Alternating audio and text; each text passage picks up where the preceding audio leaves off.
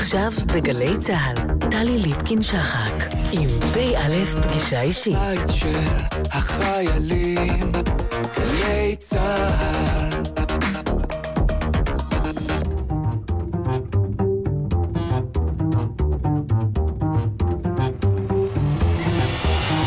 כמה דברים שאתם צריכים לדעת על הדוקטור אמירה הלפרין זמרן. היא נולדה בשנת 1974 בתל אביב. דודה מצד אביה, רמי הלפרין, נפל במלחמת יום הכיפורים, ועל שמו היא נקראת. בצבא שירתה הלפרין בממר"ם. לאחר שירותה הצבאי, למדה לתואר ראשון בתקשורת במכללה למינהל. מי שסיימה אותו, שימשה כתחקרנית וכתבת בתוכנית התחקירים של הערוץ הראשון. בשנת 2002 עברה ללונדון במסגרת עבודתו של בעלה. בזמן שהותה באנגליה, למדה לתואר שני בעיתונאות בינלאומית באוניברסיטת ווסטמינסטר. פיגוע ההתאבדות שביצע מחבל בריטי ממוצא פקיסטני בבר Mike's Place בתל אביב, הניע את המחקר שלה, ועליו התבסס סרטה UK Terrorists Heaven, הממלכה המאוחדת, גן עדן לטרוריסטים. בשנת 2004 החלה לעבוד בתוכנית התחקירים פנורמה של רשת הטלוויזיה BBC. באותה התקופה שימשה גם ככתבת ערוץ 10 בלונדון. בלונדון היא החלה לעבוד על הדוקטורט שלה, שעוסק בקהילה הפלסטינית באירופה. במסגרתו העמיקה את לימודי הערבית שלה ויצאה לראיין פלסטינים. היא שימשה מרצה לתואר ראשון בעיתונות חוקרת וחדשות באוניברסיטת ווסטמינסטר עד שנת 2009, אז חזרה לישראל והחלה לשמש מרצה בבית הספר לתקשורת במכללה האקדמית נתניה.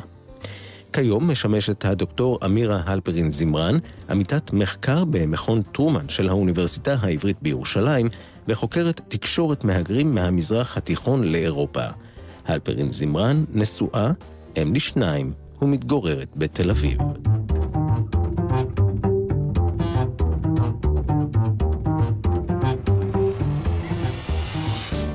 פגישה אישית, דוקטור אמירה הלפרין זמרן, עיתונאית אה, וחוקרת אסלאם אה, קיצוני. שלום לך. שלום.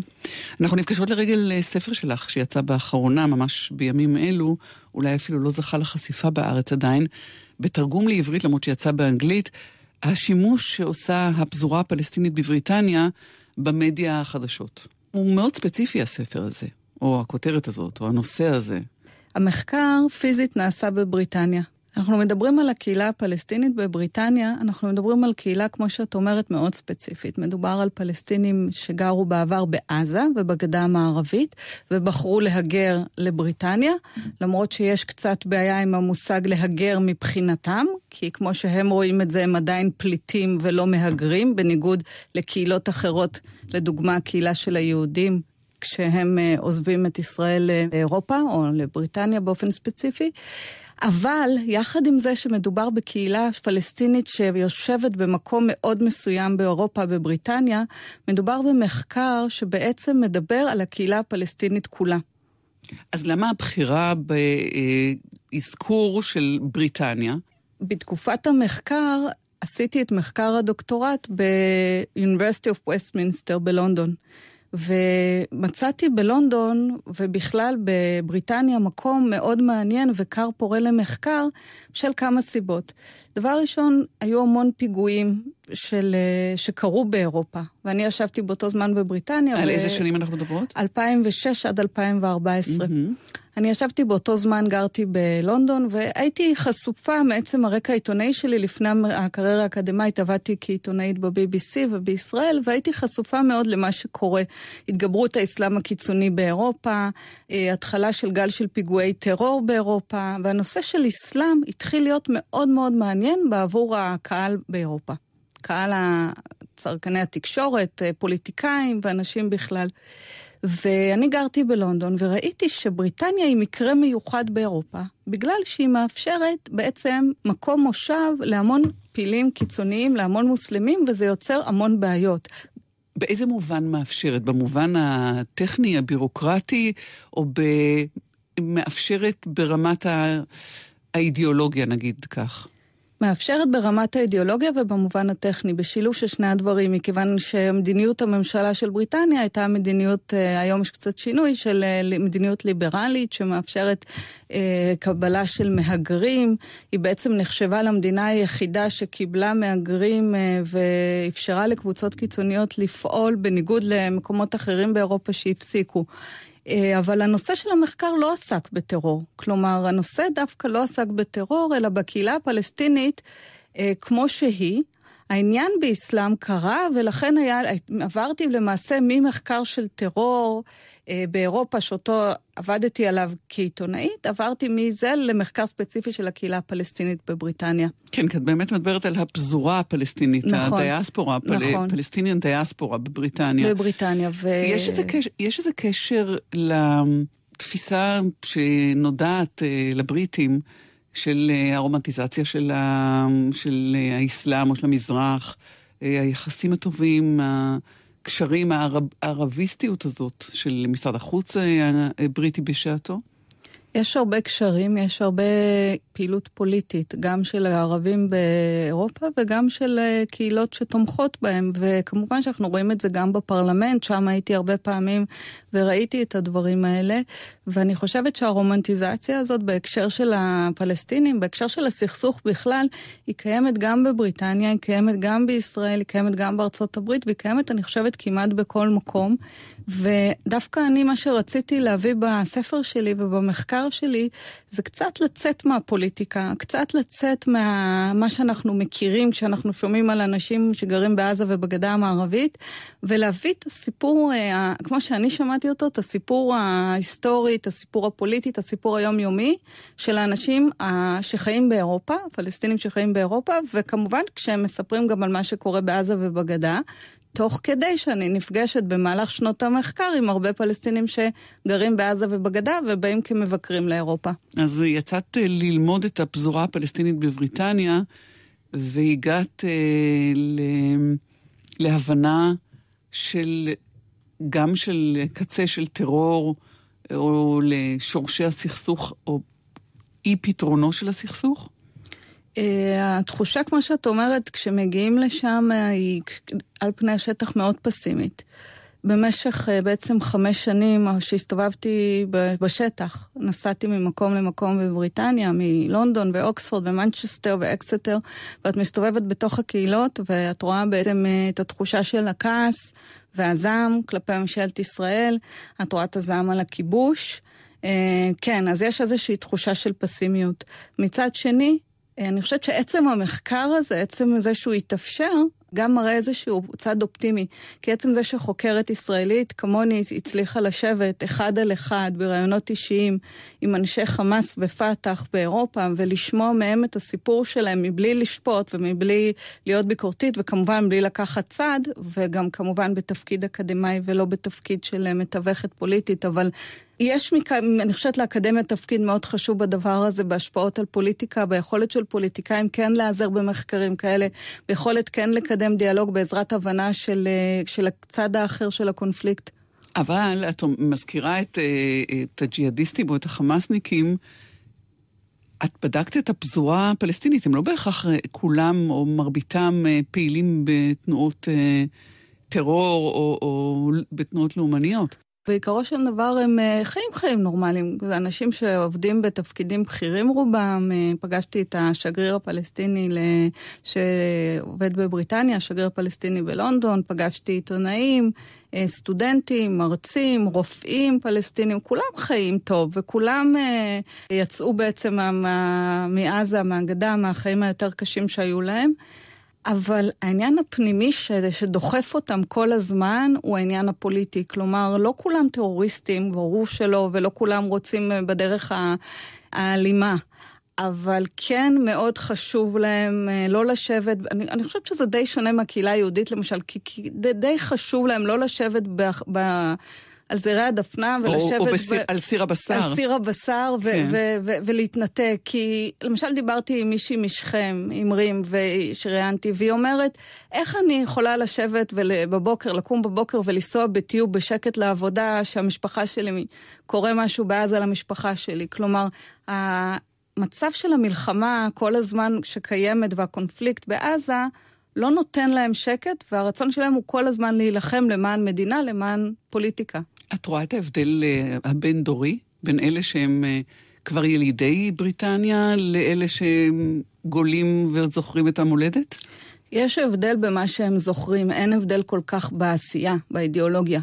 אה, הדור הראשון, אני אתן לך דוגמה, ראיינתי את משפחת נששיבי. משפחת נששיבי, אחת המשפחות החשובות כמובן אה, לתרבות הפלסטינית, לעם הפלסטיני.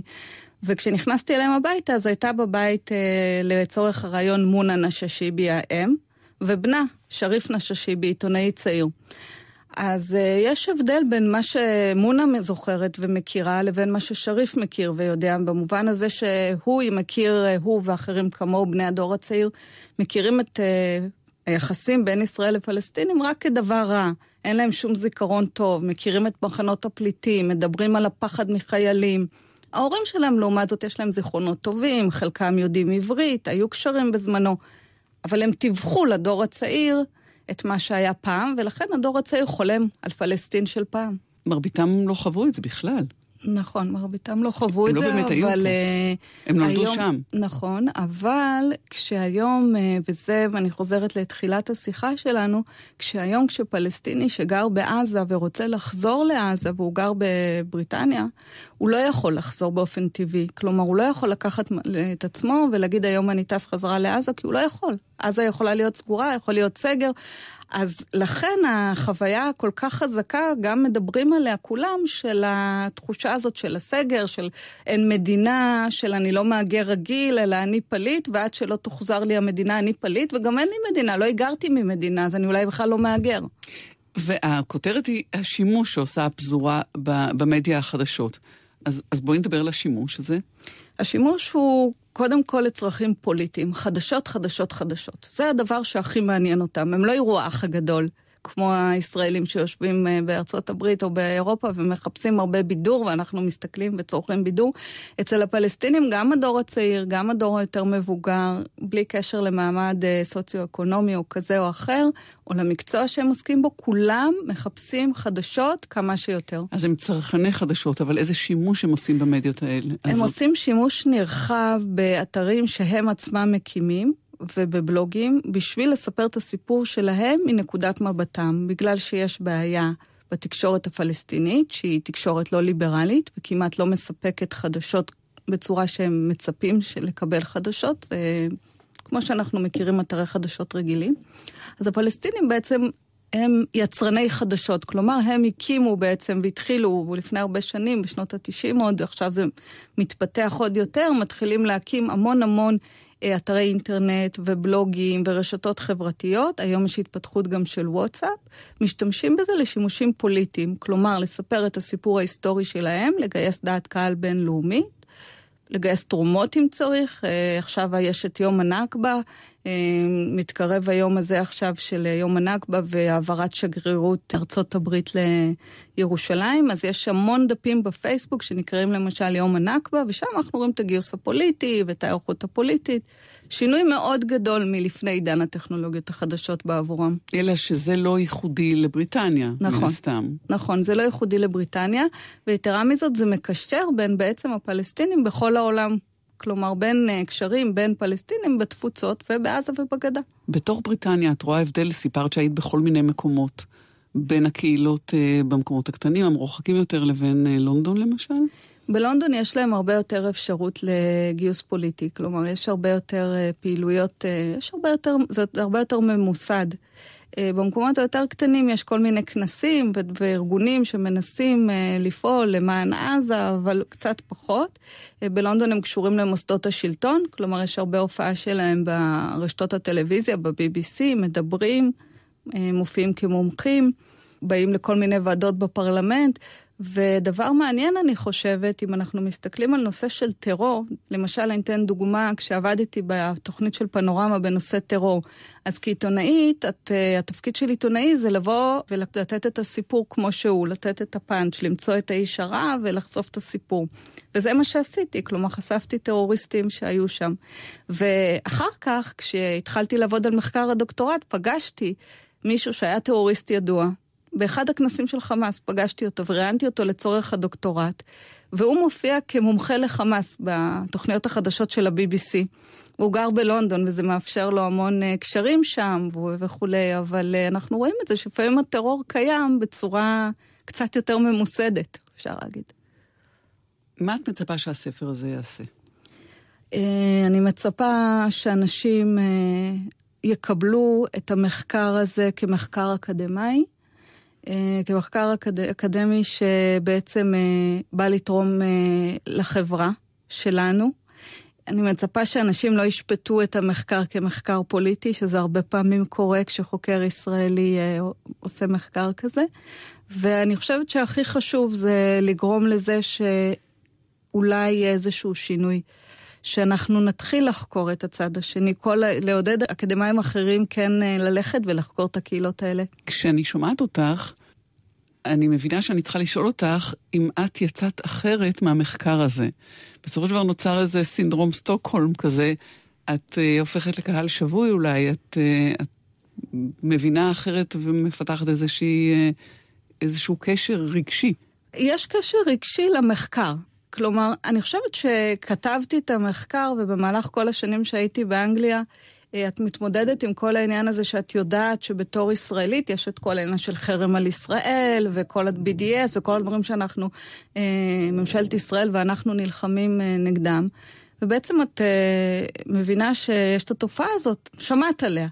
ובתור מי שגרה בלונדון הרבה שנים ועבדתי ב-BBC ועבדתי באקדמיה ואני מופיעה בהרבה כנסים באירופה ובעולם, נתקלתי ב-BDS, כלומר, וראיתי את הדברים האלה. אבל כשהתחלתי את המחקר, פתאום הבנתי שה-BDS זו תופעה הרבה יותר רחבה ממה שאני חשבתי עליה. ועל זה עוד אה, נדבר בהמשך. נעשה אתנחתא מוסיקלית, דוקטור אמירה הלפרין זמרן. לבקשתך, מה נבחר ראשון? Imagine? Imagine, שיר השלום. שיר שמדבר על שלום, על שאיפה לשלום. או על דמיון מופלג. או על דמיון מופלג. נשמע ונחזור.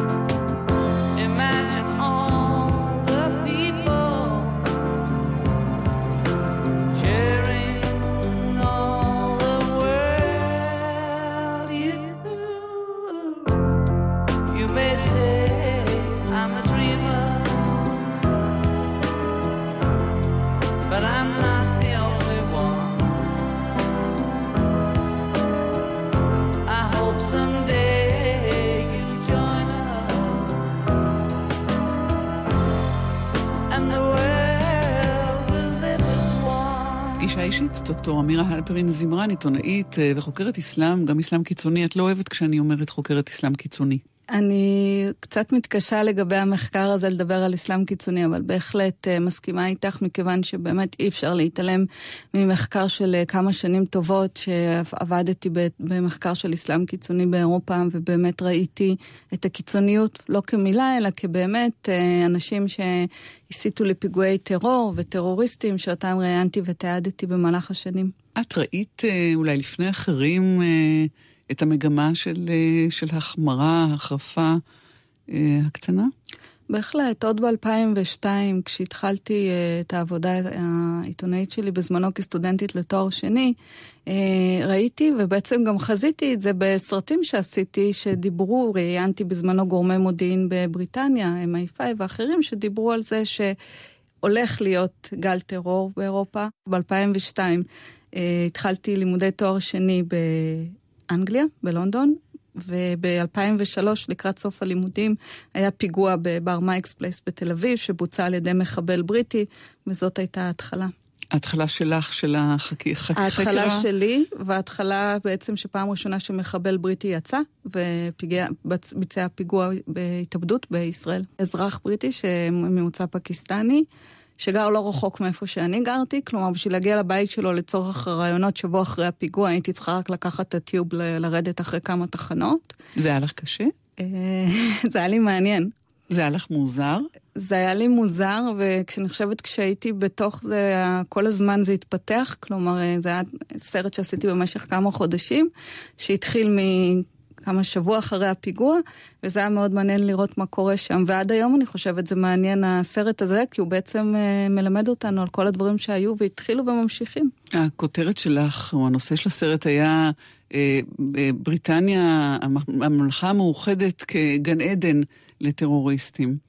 אז דיברנו קצת קודם על למה בריטניה, אירופה בכלל, אבל בריטניה בפרט, היא מקום נוח לקהילות אה, של המהגרים הפלסטינים, אבל למה היא גן עדן, או מה הופך אותה לגן עדן לטרור? זה משהו בניסיון לשמר אה, דמוקרטיה, זכויות אה, פרט וחירות על חשבון הביטחון האישי? זה היה על חשבון הביטחון האישי בזמן שאני עבדתי היום, יש קצת שינוי, מנסים יותר לשמור על ביטחון התושבים. אבל אני חושבת שהשם של הסרט והתחושה שלי הייתה גם ממה שראיתי, כלומר ראיתי איך הטרוריסטים עובדים שם, וגם מתחקיר מעמיק שעשיתי ומראיונות עם אנשים בממשלה שהסבירו לי ואמרו, והקלטתי והסכימו שאני אקליט אותם, שהמממן הכי גדול של טרור בבריטניה זה ממשלת בריטניה, בכך שאפשרה לאותם טרוריסטים לחיות על קצבת מדינה, בתירוץ של מקלט מדיני, להמשיך לפעול במסגדים כשהממשלה יודעת שבמסגדים האלה יש חומרי נפץ ויש שם צעירים שיוצאים לביצוע פיגועים, והיו פיגועים בארצות הברית וכולי של טרוריסטים שיצאו מאותו מסגד שאני מדברת עליו, מקרה אחד לדוגמה, והמשיכו. אבל זה השתנה היום. יש שינוי קטן, אבל uh, קיני הטרור לדעתי והאסלאם, המוסלמים הצעירים שעדיין מוכנים לצאת לשטח הם לא קטנו. את למדת uh, באוניברסיטת ווסטמינסטר ועשית שם תואר שני בעיתונות בינלאומית. הישראלית היחידה שם, את מציינת את זה, ולמה זה משנה או חשוב? היית ישראלית יחידה. זה משנה בגלל שאני חושבת שזאת התחושה שלי מאז שהתחלתי בעצם לפני 16 שנה לעבוד באירופה. ולחקור באירופה, ועד היום הקשרים שלי, אני חזרתי לישראל, אבל הקשרים רובם אה, עדיין מתקיימים באירופה, במקומות אחרים בעולם, ובתור ישראלית, החוויה היא כל השנים האלה, כל ה-16 שנים האלה, חוויה חוויה מאוד בודדה, כי את עובדת על מחקר של קהילה של אה, פלסטינים. מי שעושה את המחקרים האלה בדרך כלל זה פלסטינים, או ערבים אחר, מלאומים אחרים, לא ישראלים. ואת בעצם הולכת ומדברת בכנסים, ואת תראי אנשים מכל מיני מדינות, אבל לא תראי ישראלים. ובימי שעשיתי היו קבוצות גדולות של סינים ושל אמריקאים ושל אירופאים מכל מיני מדינות שהיו מאוחדים, ואני הייתי ישראלית היחידה. יש בזה קצת בדידות, קצת uh, מתקשר למה שדיברנו קודם, כל הנושא של החרם על ישראל, את באה בעצם ללמוד במיינסטרים יוניברסיטי בבריטניה. עם אנשים שיש להם דעות פוליטיות, ואפילו למנחה הדוקטורט שלי היו דעות פוליטיות, ויש הרבה ביקורת וזה קשה. ישראלים לא רוצים להגיע אולי למקום הזה תמיד. את היום אה, אה, פעילה במסגרת מכון אה, טרומן באוניברסיטה העברית, את גם מלמדת בעצמך. מדברים על הקוד האתי של המרצים כדי לצמצם את החירות שלהם להתבטא פוליטית. זה מהדהד לך את החוויה שלך? כן, אני מאוד נמנעת מלדבר פוליטית, לא רק בגלל הקוד האתי הזה, אלא בגלל שאני חושבת שיש בעיה בכלל uh, במחקר כמו שלי, וצריך במיוחד במחקר כמו שלי להיזהר, ואני אתן לך דוגמה. יש כנס שאני נוסעת אליו כבר 11 שנה, של האגודה ללימודי מזרח תיכון בבריטניה. האגודה הזאת נתמכת על ידי קטר, אגודה מאוד מכובדת, באים חוקרים מכל העולם, אני כרגיל הישראלית היחידה, וכשאת באה תמיד יש את ה... אנשי ה-BDS שעומדים בכניסה, ואני תמיד עולה על הבמה, ותמיד מרגישה מין גאווה ישראלית כזאת לדבר בכל זאת. ויש שם תמיד את היהודים שבאים, האקדמאים היהודים שבאים מכל מיני מדינות, ואומרים לי, מה פתאום את הולכת וחוקרת את האויב? זה כמו שאנחנו נלך ונדבר עם הנאצים. אז עד כדי כך לפעמים את שומעת תגובות שאת חייבת להיזהר מפוליטיקה, ובטח לא להעביר מסרים פוליטיים לסטודנטים. אני מניחה שאת פוגשת יהודים אה, שמייצגים את העמדה הפלסטינית הקיצונית. בחלק נכון. מה, מהאירועים מכל האלה. מיני, מכל, מכל גווני הקשת אני פוגשת יהודים ומוסלמים, וזה אם את שאלת אותי באמת מה אני השתניתי, אז זה דבר מעניין. אה, כי אני חושבת בדרך כלל כשאת עושה מחקר דוקטורט, את עושה אותו כל כך הרבה שנים, זה לוקח לך המון שנים מהחיים. כלומר, שבע שנים שאת שקועה בדבר הזה, את לא יכולה לעשות הרבה דברים מעבר למחקר שלך. ואת יודעת שבסוף, בקצה הדרך, את תהיי דוקטור. כלומר, את אומרת, זה יהיה השינוי. אבל זה לא באמת השינוי, הכותרת שמוסיפים לך לפני השם. זה לא שינה אותי. מה ששינה אותי זה בעצם האפשרות שהייתה לי להכיר 300 פלסטינאים, לשבת איתם אחד על אחד, אה, להכיר את הממשלה הבריטית אה, בפגישות שהיו לי בפרלמנט, להבין שבעצם אנחנו חיים במצב של קושי, שיש קושי גדול לקיים דיאלוג, ולהבין ש... ולא להיות תמימה ולהבין שבאמת, שבעצם את יכולה ללכת לעשות מחקר כזה ושהכול יהיה בסדר, כי עדיין יש הרבה קשיים היום. את מדברת על בריטניה, את מדברת על אירופה, את לא מכירה בברקסיט, אני מבינה. אה, את מסרבת. עדיין כן, עדיין קשה להכיר, אבל אני חושבת שהסיבה שאני מדברת על אירופה בכלל, אה, זה הסיבה של הקשר. כלומר, כשאנחנו מדברים על קהילות של פלסטינים או קהילות של מוסלמים קיצוניים, יש ביניהם כל הזמן קשרים. גם ראינו את זה בפיגועי טרור, שהם עוברים ממדינה למדינה, ועם הברקזיט יצטרכו להתמודד עם הרבה דברים, אבל אה, כשנגיע לזה. גם בעניין הזה, אבל זה עוד לא קרה. את, את מזכירה כל הזמן שהתחלת כעיתונאית.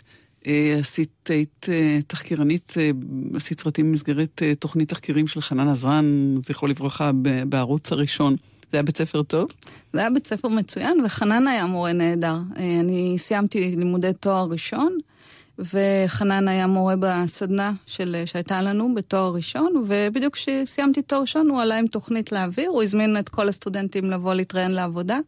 כולנו באנו, קיבל אותי לעבודה, הוא לא קיבל אה, סטודנטים נוספים, אבל גם אותי הוא קיבל אחרי אה, שהוא השאיר אותי בערך חצי יום לשבת בשער של ערוץ אחד ולחכות לו. זה לא יפה. מורה נהדר ולימד אותי הרבה על טלוויזיה. מה התחקיר הראשון שעשית?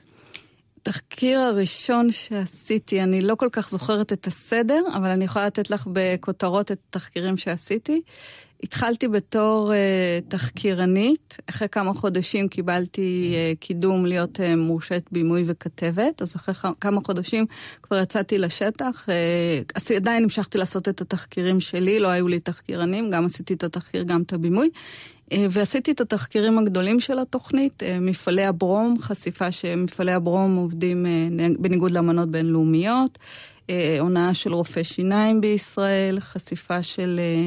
מה שהיה בזמנו הקדשות אה, יהודים, שהרב בן דהן התראיין וניסה להגן על זה שההקדשות לא נלקחו למטרות שלא היו צריכות להילקח. סיפורים גדולים, אה, חשיפות גדולות, תחקירי עומק. אדם שעובד בתחקירים הופך להיות חשדן יותר לעולם? או מי שממוקד בלמצוא את הפינות האפלות ופחות מסתכל על האור? כן, אני חושבת שכן. פחות מסתכלים על האור, בכלל לא, לא מסתכלים, אני לא, לא חושבת שבכלל חיפשתי משהו טוב. זאת אומרת, זה כל הזמן היה לחפש את ה... אז איך זה משפיע על החיים בכלל? הופכים לאדם ש, שמסתכל על החושך?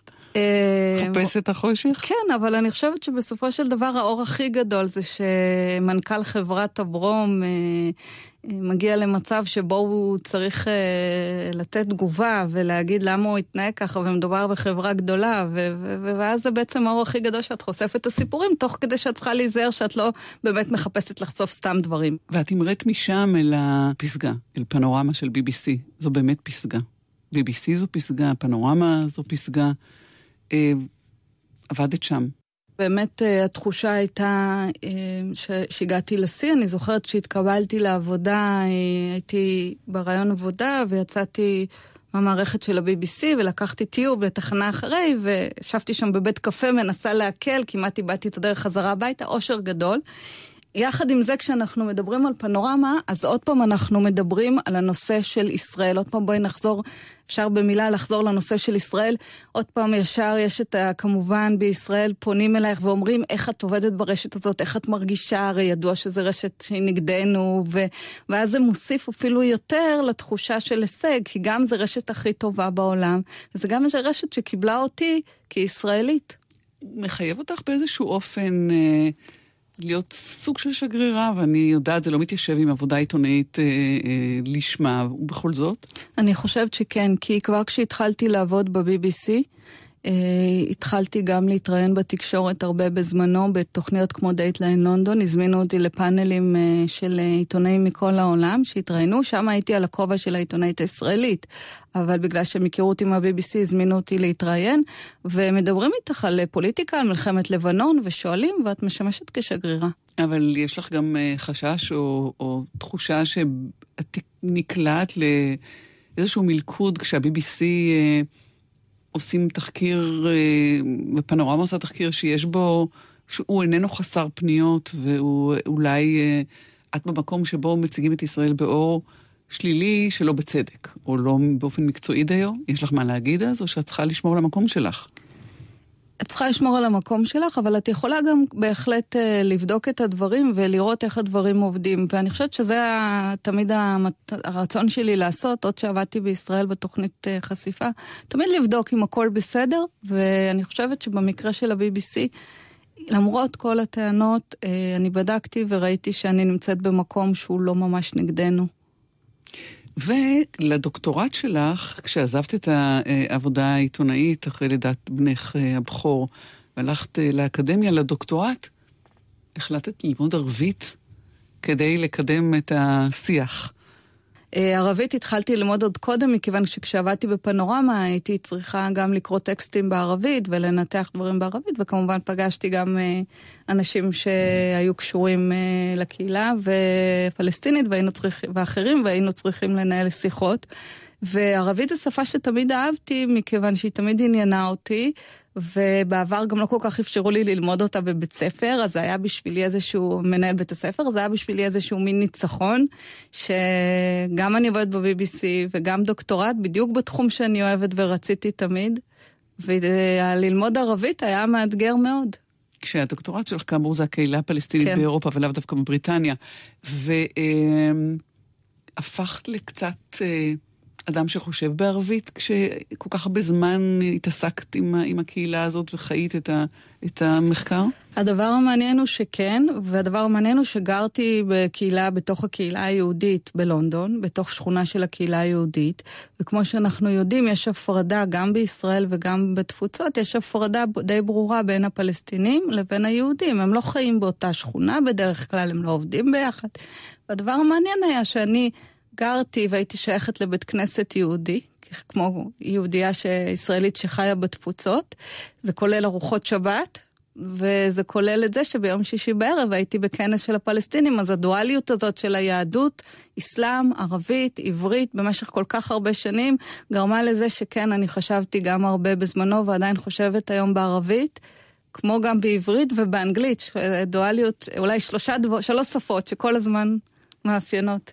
ביקשת, ועם הבקשה הזאת נעשה אתנחתא עכשיו, דוקטור אמירה הלפרין זמרן, ביקשת את הילווה יא בלדי, ששרה דלידה. את רוצה להסביר למה? כן. אה, אחרי שחזרתי לישראל, אה, הלכתי ללמוד עוד ערבית מדוברת. והמורה שלי, מייסה, מורה ערבייה צעירה מיפו, הקסימה אותי ביכולת שלה ללמד ערבית מדוברת. התחברתי אליה מאוד, חיברה אותנו לשפה דרך השירים, וזה שיר שהכירה לי אותו. נשמע ונחזור.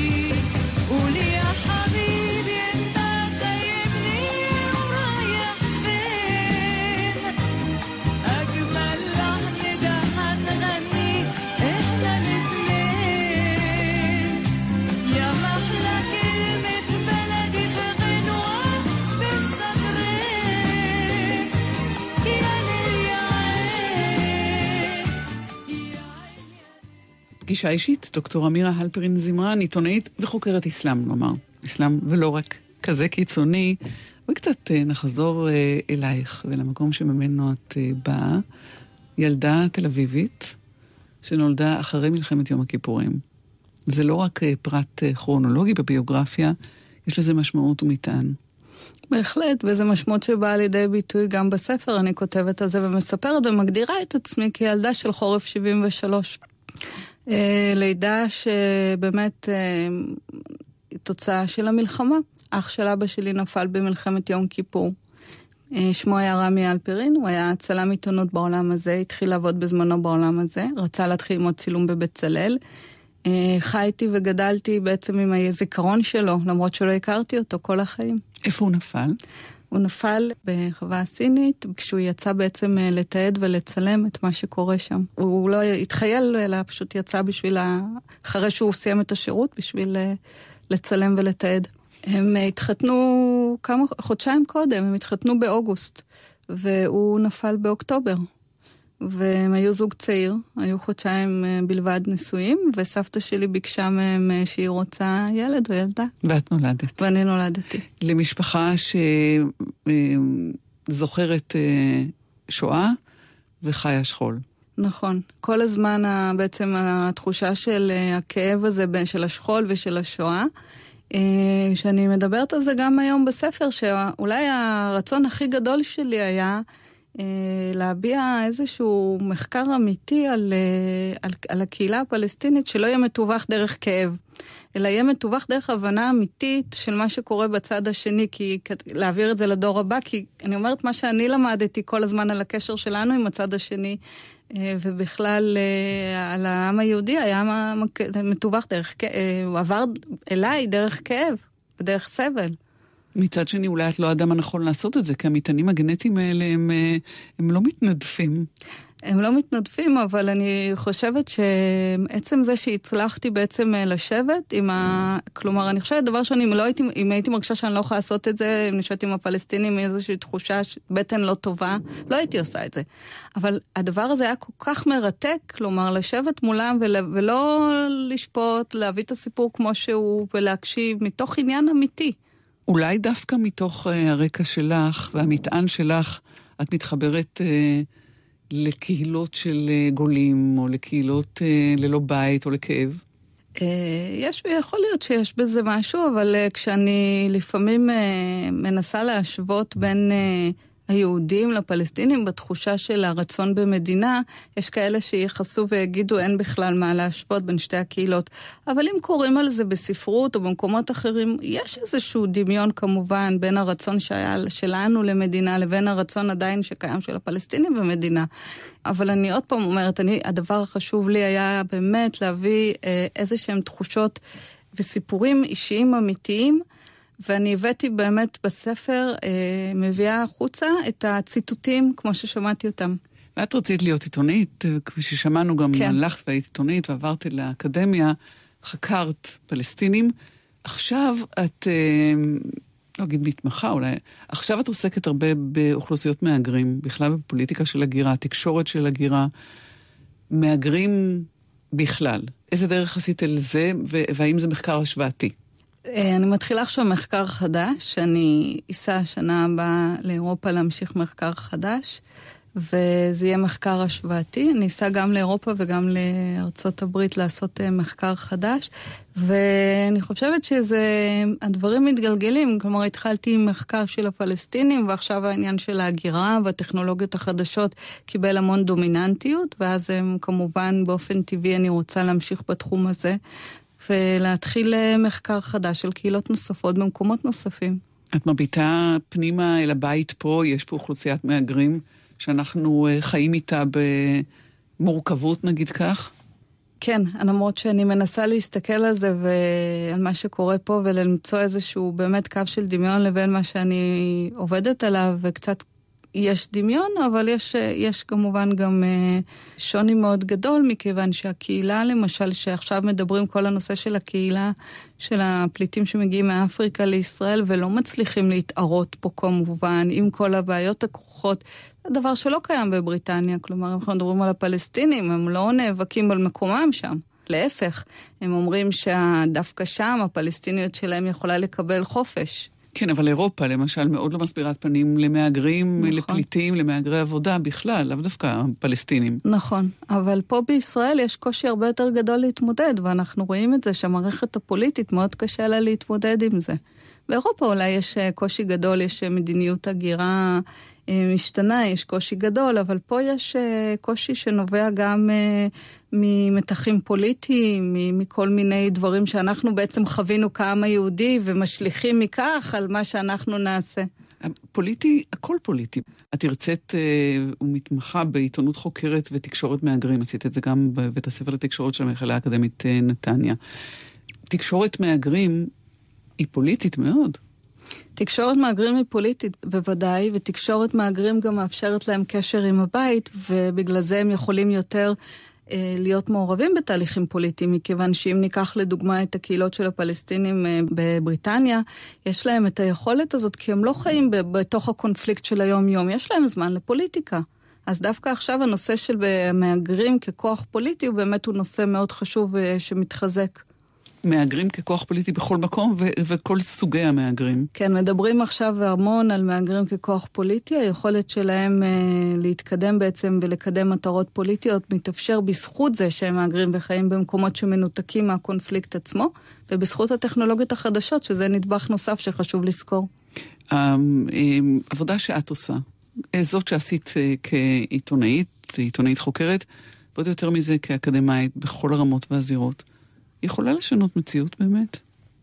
אני אתן לך דוגמה, אני באופן אישי הרגשתי שהרבה פעמים שיש לך יכולת לשנות מציאות בתוך האקדמיה, אם את מביאה אה, לתוך האקדמיה את מי שאת ואת המחקר שלך ולא מוותרת.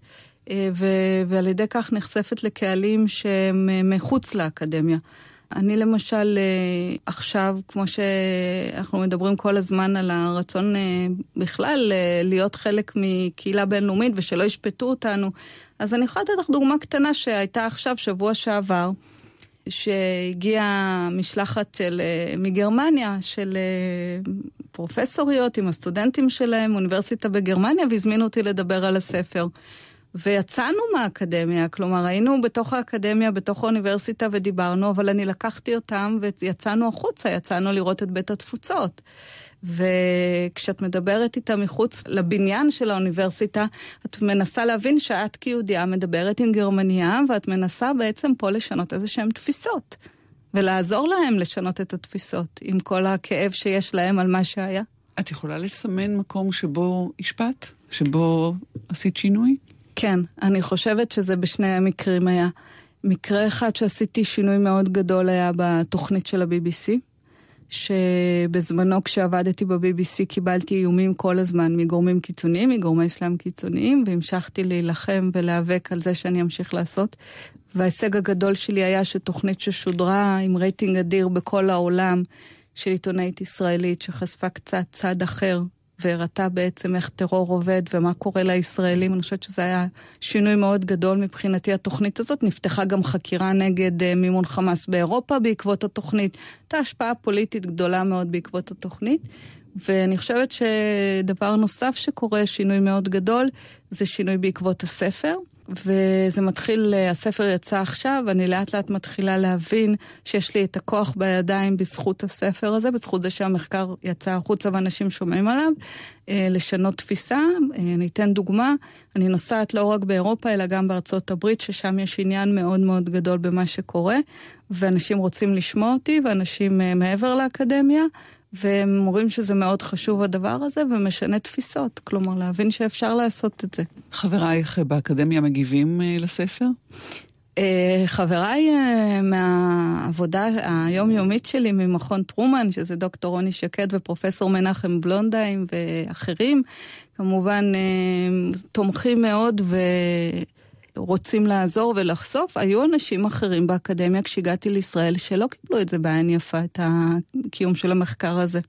באקדמיה כאן? כן, בישראל. אנחנו אה, מדברות אה, בפתחו של אה, חודש מאי.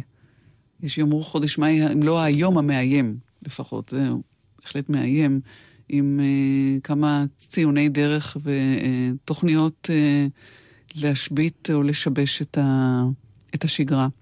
גם צעדת השיבה, כבר אנחנו רואים את ימי שישי לאורך הגדר, אה, ועניינים נוספים. כאקדמאית, כחוקרת, כמי שמכירה את השימוש במדיה החדשות, ובתבונה שיש בזה, או בכוח שיש בזה, תארי לי מה לדעתך הולך לקרות. יש השפעה מאוד גדולה על קהלים בכל העולם. אם אנחנו מדברים על אנשים אה, שגרים פה בעזה ובגדה, צריך לזכור שמדובר על קהילה פלסטינית שאומנם גרה פה, אבל היא לא רק פה, היא קיימת בכל העולם. והעולם המוסלמי בכלל תומך במה שהם עושים וברצונות שלהם. אז uh, אני חושבת שיש גיוס מאוד גדול בעולם, אני רואה את זה באתרים ובדפי פייסבוק שלהם, באתרי האינטרנט, שאת רואה שאנשים מתארגנים לקראת זה. פשוט אה, מתכוננים לקראת היום הזה. אני בעצמי נתקלתי בבעיה מאוד קשה עם הדואליות הזאת בין הרצון אה, לקדם דיאלוג לבין המציאות הכל כך קשה. אני אמורה להציג את הספר שלי בחודש הבא, בהשקה. כמו שעושים לכל ספר. אבל מכיוון שזה ספר אה, שעוסק בקהילה הפלסטינית, מאוד רציתי להזמין דוברים פלסטינים שידברו, אבל הייתי צריכה לבחור את התאריך המתאים, כי התאריך המתאים, התאריך שהיה אמור להיות בהתחלה, היה בדיוק התאריך שקורה הדבר הזה. אה, אבל למרות זאת אני כן עושה את ההשקה, וכן יבואו דוברים פלסטינים, ובאותו זמן, ו... וכן אני חושבת שאנחנו ננהל שיח על מה שקורה. אני שואלת אותך שאלה לא הוגנת אולי, האם את...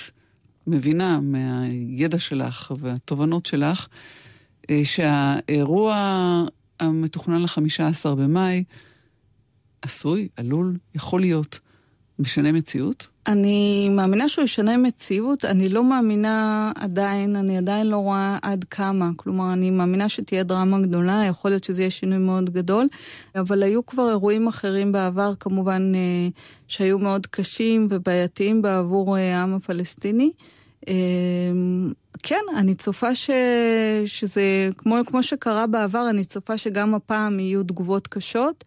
אה, אבל אני חושבת שבסופו של דבר העם עצמו, העם הפלסטיני מבין, כמו שדיברנו בהתחלה, שהרצון בשלום והרצון לחיות בשקט הוא לא רק אינטרס שלנו, אלא גם אינטרס שלהם. והקושי הגדול הוא אצלם לצאת כנגד הגורמים הקיצוניים. ואת התגובה או, או מכת הנגד לשימוש במדיה החדשות של הפלסטינים, ישראל יודעת לתת? הזירה של המדיה היא זירה משמעותית במאבק הזה? זירה לא הוגנת, זירה לא הוגנת, כי המדיה משתמשת הרבה בתמונות, וברגע שהפלסטינים למשל הם, הם, הם מפיצים תמונות מסוימות של אה, צה"ל שהורס כפרים, או של אה, ילד פלסטיני שנהרג ונורא, הכוח החזק הזה של התמונה שמגיעה לקהלים בכל העולם ובכל השפות, הם מפיצים אותה, כמעט אי אפשר להתחרות בזה. את יודעת לזהות תמונות מפוברקות? אני לא יודעת לזהות תמונות מפוברקות, אני יודעת לזהות אה, מילים. אני קוראת גם את הערבית וגם את האנגלית וגם את העברית. אני יודעת לזהות מילים שהן מילים מטעות, מילים מניפולטיביות. כי אנחנו נחשפים גם למה שנראה לפחות כמו פיברוק של אה, נכון, של אני יכולה לתת לך דוגמה אחת שכן אה, נאלצתי כמעט, כי עבדתי אז בדיוק על הנושא הזה, בנושא של מוחמד דורה, נאלצתי כמעט ל- ל- להסתכל על התמונות ולהחליט בעצמי מה קורה שם, כי היה כל כך הרבה אה, רעש ו- ו- ודיון בנושא הזה. בסופו של דבר, אני חושבת, אה, בין אם התמונה מפוברקת או לא, היא השיגה את המטרה שלה. כן, זה, זה שדה קרב אה, שצריך לדעת איך... אה, שדה קרב. לנהל אותו, כן. אנחנו צריכות להיפרד כבר, ככה עבר מהר, עבר מהר דוקטור אמירה הלפרין זמרן. את רצית להגיד משהו על הילדים שלך, אז אנחנו לא ניפרד בלי שתאמרי. ילדים, כמו שכולנו ילדים, יודעים, זה אושר גדול לכולם, ודווקא במקרה שלי זה אושר כפול ומכופל, כי הילד הגדול נולד עם תחילת הדוקטורט, מלווה אותי מאז ועד היום, בא איתי לכל מקום, היה כבר בתינוק באוניברסיטת אוקספורד, במקומות אחרים, וכך גם הילדה. מדברים ערבית? מדברים ערבית, שומעים ערבית, היה אצלנו, היו אצלנו פעילי פת"ח ואחרים לרעיונות כשהם היו, כשהילד הגדול היה תינוק, אז הם אה, לפעמים אומרים לי, אמא תסגרי כבר את האינטרנט עם האתרים האלה, ואנחנו כבר לא רוצים לשמוע, אבל לפעמים הם באים ושרים איתי בערבית. מה יפה אה, יותר מלהיפרד עם שיר שביקשת, הילדים של חורף 73, אמרת, את ילדה של חורף 73, ואנחנו מזכירים את הילדים שלך ואת הילדים של כולנו, ואת העתיד של כולנו. ניפרד עם כך בשיר הזה. תודה לך, דוקטור אמירה הלפרין זמרן, שהיית איתנו. תודה רבה. נגיד תודה גם לנחום וולברג שערך איתי והפיק אה, את המשדר הזה, לשחר אמרן על הביצוע הטכני, וכמובן לכם שהאזנתם לנו, אני טלי ליפקין שחק, אהו שלום. שנת שבעים ושלוש חלמתם אותנו לראשונה עם שחר בתום הקרבות.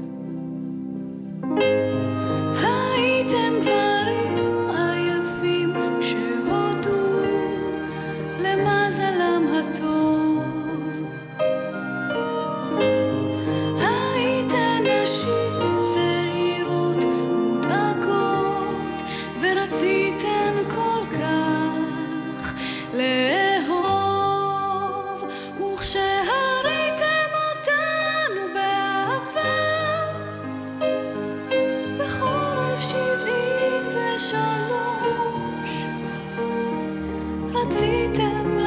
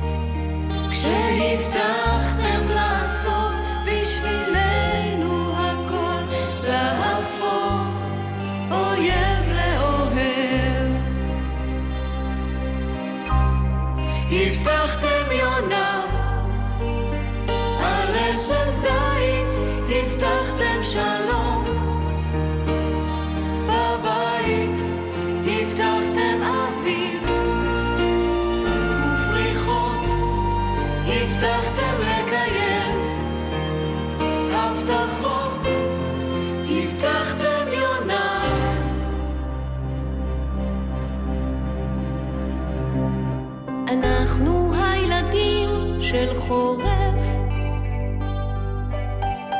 שנת שבעים ושלוש. גדלנו אנחנו עכשיו בצבא עם הנשק,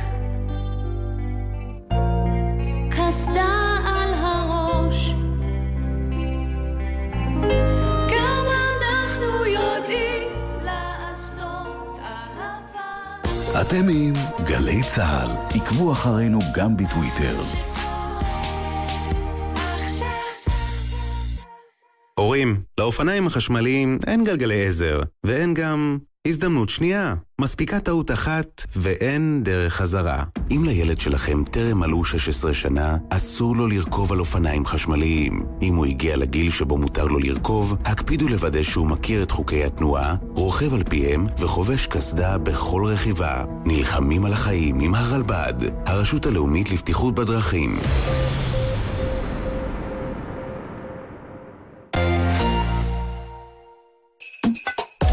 היי, אני טלי ליברמן. ואני רון לבנטל, ואנחנו כאן כדי להזמין אתכם לשידור היסטורי. הסכם הגרעין עם איראן? קרוב? העברת השגרירות לירושלים? לא, הרבה יותר גדול. אמ, תן לי רמז, כיוון אולי? פק פק פק פק. אירוויזיון 2018 בגלי צה"ל. חוויה אחרת. נטע בגמר, הפרשנות ברדיו. הערב ב-10, ואת, אולי, החגיגות בכיכר. בגלי צה"ל. מיד